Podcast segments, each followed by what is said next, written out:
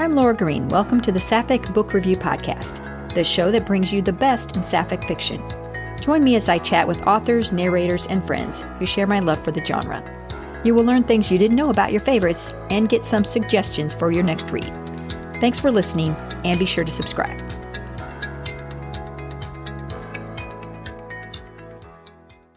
Welcome to the Sapphic Book Review Podcast. There really isn't a writer more talented than today's guest. Her debut instantly put her in must read author status. Haley Cass, welcome and thanks for being here. Thank you very much for having me. It was less than two and a half years ago that you released Those Who Wait. Could you ever have imagined it would do as well as it has? And were you worried that the book might be too long to hold readers' interest? I had literally zero idea that Those Who Wait would do so well. And truly one of like the biggest shocks I've ever had. And um I did not think at all that like I could publish for a very long time. So when I talked myself into doing it, I really, I really should have done more research. I knew nothing about publishing at all. Not that I'm an expert now, but like truly nothing. And I just decided to like go for it. I did it.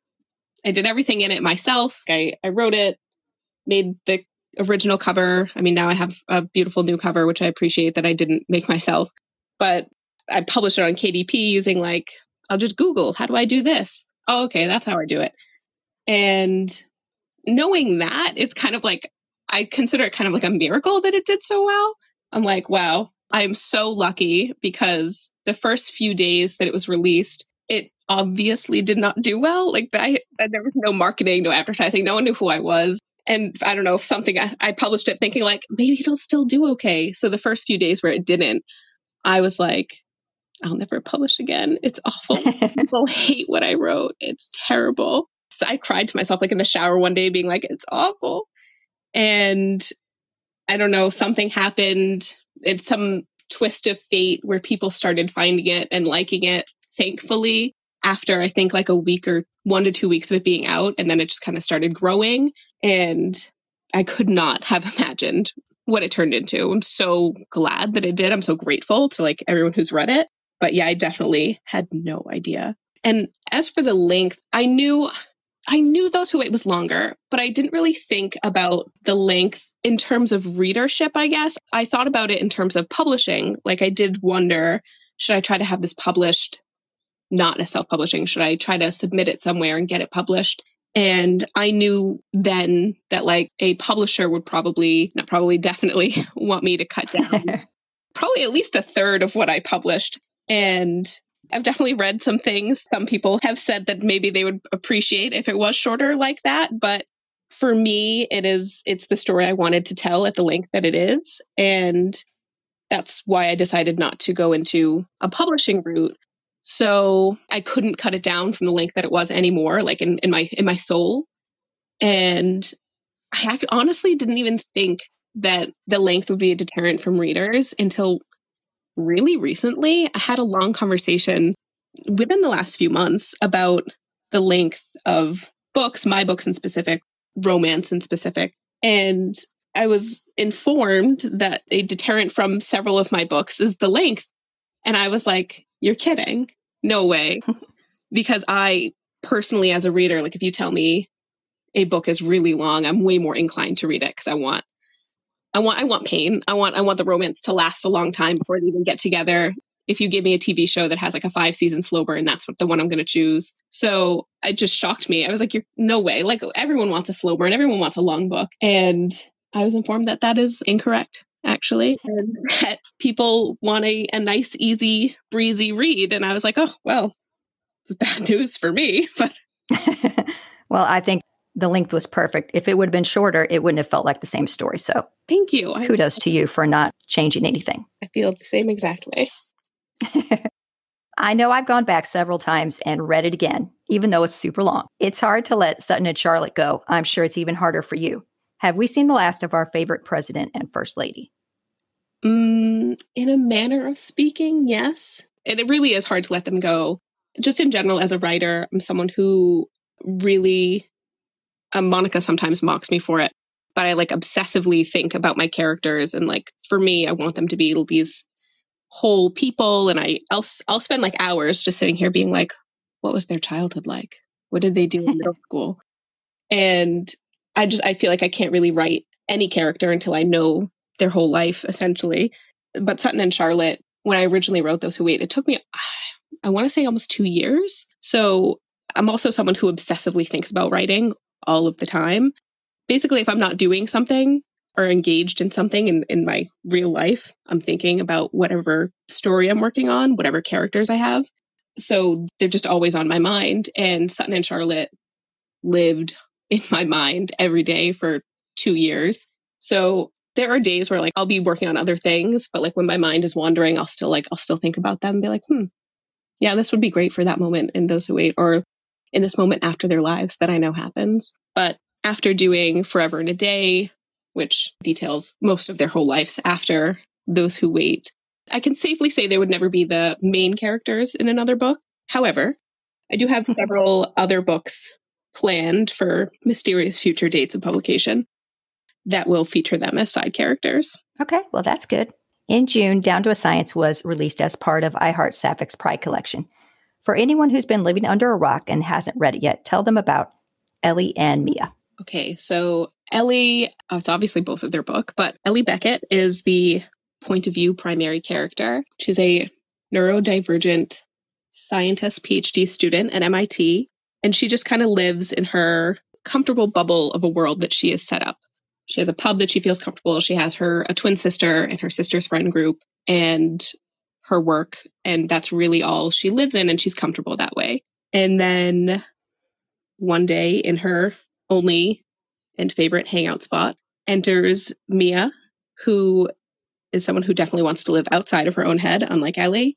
And she just orbits around Ellie until she just can't help but take her into her comfort bubble and kind of opens up Ellie's whole world.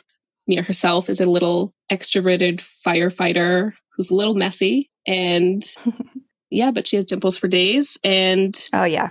and it's a story of longing and angst. And uh, that's my favorite things. So, yeah, my goal for that was to keep it, it was a novella collection. My goal for that was to um, make it as slow burny, angsty that I like to write. But, you know, 50,000 words.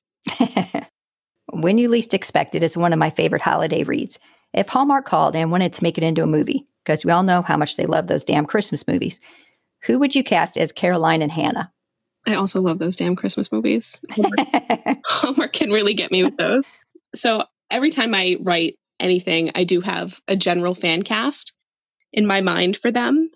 And my loosest fan cast that I had for Caroline and Hannah when I wrote it was in age age appropriate for Hannah's character, Sienna Miller, and a short haired Camilla Luddington, also age appropriate at the time for Caroline. If I had to cast them right now for who it would be, because neither of those actresses could theoretically play them, would be Elizabeth Lail for Hannah and Jessica Sutton for Caroline. Oh, she's cute. She is, yeah. Very cute. Taylor and Brooke from In the Long Run are another completely adorable couple. Who do you have more in common with? Taylor with her free spirited nomad tendencies or Brooke with her structured existence?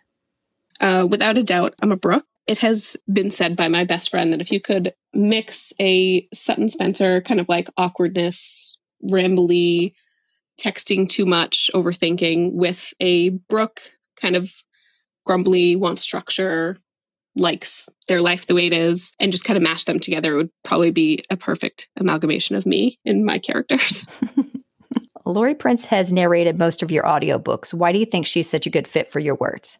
So, I actually don't listen to audiobooks. So, I would love to, but I'm just someone who like if I don't have a visual component to something, I will try and I just put something on to listen to. My attention totally wanders. So my own audiobooks are really the only ones I've ever listened to and or tried to. I can't even get through the whole things on my own. and but I've like sat through it and I tried to do When You Least Expect It because it's so much shorter than those who wait. And I was like, you can do this one, you can do it. and I probably paid attention to like five minutes and had it playing 45 minutes. Then I was like, oh, you missed like two chapters. You got to go back.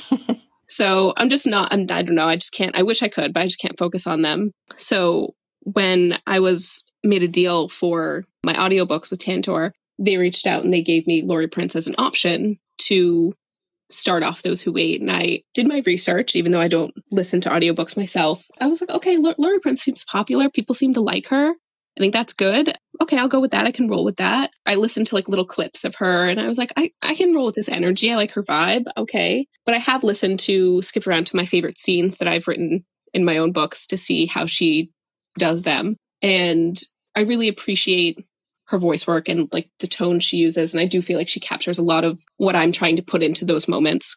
Because when I write, I can usually hear the dialogue in my head. And she just does really well with capturing, I think, the voice that I try to put into, into my characters. And she just seems to have a lot of energy, a lot of putting herself into the characters. And I really appreciate that. And that's what I do when I write. So maybe that that's what gels so well. If I'm going to listen to something that has humorous parts, I want to listen to her. I made a great choice then, I think. You did. What are you currently working on? I'm currently literally working on a fan fiction, but I won't wax poetic here about fan fiction, but I do love it. What I do have other books in the works. I always have, honestly, at least two or three books that I'm like, which one's going to be next? I believe, knock on wood, the one that will come to fruition next is what I sort of outlined this over this summer, which is a book set in the 1960s. Very different from what I usually do, but it just kind of hit me with uh, main character Rosalie, who is very much a woman who feels trapped in her time. She's in her mid 20s. She knows she's lesbian. She's obviously not really living an out life. She has ambition, but doesn't really know how to get there. It's 1963. And her whole life just sort of gets shaken up. She's a secretary and she meets this woman who comes into the company and is this huge trailblazer and she gets brought in to reshape the company and she's just like a force of nature and just wakes Rosalie's life up. That sounds really great. I look forward to reading it whenever it comes out. Thank you. If your other characters were given roles in Charlotte's cabinet, what would those roles be? I put a lot of thought into this, like a lot of research into this, because realistically, most of them wouldn't ever want it. But I, I did, I, I forced them into it in my mind. So I'll steal Dean from Those Who Wait, her best friend, and make him her vice president, still reaching around in the Those Who Wait universe. I have this loose idea of Regan working for Charlotte in the actual canon future in a communications role. And I do have a little bit for Sutton also a headcanon that will probably never escape this podcast, where Sutton writes several of her speeches for her. But outside of those who wait, Caroline would be her attorney general. Brooke would be her secretary of the treasury. Marissa, who's Brooke's assistant, who is also a lead in a book I'm working on for the somewhat near future, would be her chief of staff. Taylor would hate any job in politics and the White House. But if I forced her into it, she'd work for the UN and Ellie would run the Office of Science and Technology Policy, which she would probably love. So I guess she's the the main one there who would love that. You did a really good job there. I put a lot of I actually researched all these I was like, who could do these things? I think I just gave you a book idea right there. All of those people working together in the White House. That's right. When you were younger, you wrote your first story while sitting under the kitchen table. What was that story about? So, when I reflected on this, I started thinking I should probably get some sort of pay from the movie Wreck It Ralph. So my also illustrated, written and illustrated copy of this book was about the main character was a villainous woman because clearly that was a type I had when I was like eight and to this day still was Wreckage Woman. And she was a villain who destroyed everything she touched, and that was her villain origin story. And she ends up working together with her nemesis to save the day and becomes like the anti-hero of her little of her little saga. And yeah, I mean it was awful, but I think I was on something like loose plot wise. I think so. I mean, it sounds like you could adapt that now, and it's the sapphic romance, really. Ice Queen. You're not wrong. No, I'm never wrong. what do you enjoy most about living in Massachusetts? I'm like a huge proponent of the state of Massachusetts. I love living here. So I'd say I'd say buckle up because it's gonna get a little little but I kind of love everything about living here. Like first of all, there's no natural real natural disasters. Like we're not getting real tornadoes. We're not getting earthquakes. Hurricanes don't even reach us. They're they're just tropical storms by the time they get here. Uh, the only disaster we have are nor'easter snowstorms, which is whatever. And like I can go anywhere. I can I can drive in any single day trip. I can go to the beach. I go to the mountains. I go to Boston for the day. There's nothing to dislike about it. We have some of the best education in the country. Politically, we're pretty good. I don't know. I just I love everything about living here. We have all four seasons. Not many places have that. Okay. You convinced me. I'll be there soon. Actually, I will be there soon. I'm going to Provincetown in There October. What have you learned from your good friend Monica McCallan? So Monica is amazing, and I am definitely more of an introvert. And I'm really never going to reach out to someone unless they reach out to me first. Like they could be the coolest person in the world, and I'd be like, "Yeah, I can't talk to them. I don't know what to say." So thankfully, Monica read my book and needlessly messaged me like all the time. It was like, "Hey, hey, hey, hey," until I was like, "Okay, I can message her. We're, we we can be friends." And that was so fortuitous for me because she's a wealth of knowledge. And in the beginning, it was stuff about publishing. Like she's helped me with my taxes, which is great because I definitely need help with my taxes and marketing. Like she's so, she's so smart in so many ways.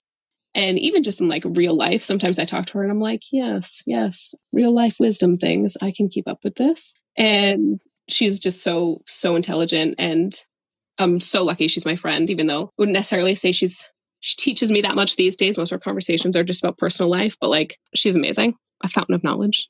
She is, and she's just the sweetest. She is, yes, very true. What are your three favorite sapphic books? Okay, so is it just a sapphic book in general, or like a, a sapphic romance? Whatever. All right, I'll Your call. In general, just so that I can include the Seven Husbands of Evelyn Hugo because it's not really a romance novel, but it's my favorite book. Behind the Green Curtain by Riley LaShea, and it's a toss up between The Red Files and The Brutal Truth by Lee Winter, and I'll go with The Red Files. Yeah, it's hard to choose. I mean, everything she writes is just brilliant. Incredible, yeah. I just bought a paperback of Evelyn Hugo last weekend. Did you? I did. I was like, I have it on my phone, but it's, I needed actually to hold it. I got this. Um, someone posted. I don't remember who did, but on social media uh, a few months ago, someone posted this link to get a uh, an autographed copy from Taylor Jenkins Reid and from like this indie bookstore in California. And I was like, I need that. And even though I already owned a hardcover of it, I also ordered a second hardcover to get it signed. I think I may have to do that too. Haley, it's been great chatting with you. I really appreciate you taking the time. No, thanks for having me. Thanks for listening, and thanks again to Haley Cass for joining me today. To learn more about Haley and find links to purchase her books, visit haleycass.com. To support this podcast, you can buy me a coffee at buymeacoffee.com slash Sapphic Laura, or you can join my Patreon at patreon.com slash Sapphic Book Review Pod, where you can hear your favorite authors play Would You Rather. Here's a sample of this week's with Haley Cass. Thanks again for listening, and be sure to subscribe. Would you rather have to sew all your own clothes or grow your own food? Oh God, both things I'm not that great at. I have to really think about this logically because initially I would say growing my own food because it seems more fun to me than making my own clothes. However, if that's all the food I can eat and I'm not good at it, I'm not going to have anything to eat. And I'd much rather just like not have anything to wear. I guess I'll have to go with making my own clothing. Oh, that was very, very logical. I try. Would you rather go to a karaoke bar with Taylor and Brooke from In the Long Run or Ellie and Mia from Down to a Science? Without a doubt, Taylor and Brooke, I think that would probably be one of the funniest sights to see. Taylor trying to goad Brooke and embarrass her at karaoke would, would be extremely entertaining. That's like, that should be a, a deleted scene for my Patreon. I think you just gave me that idea.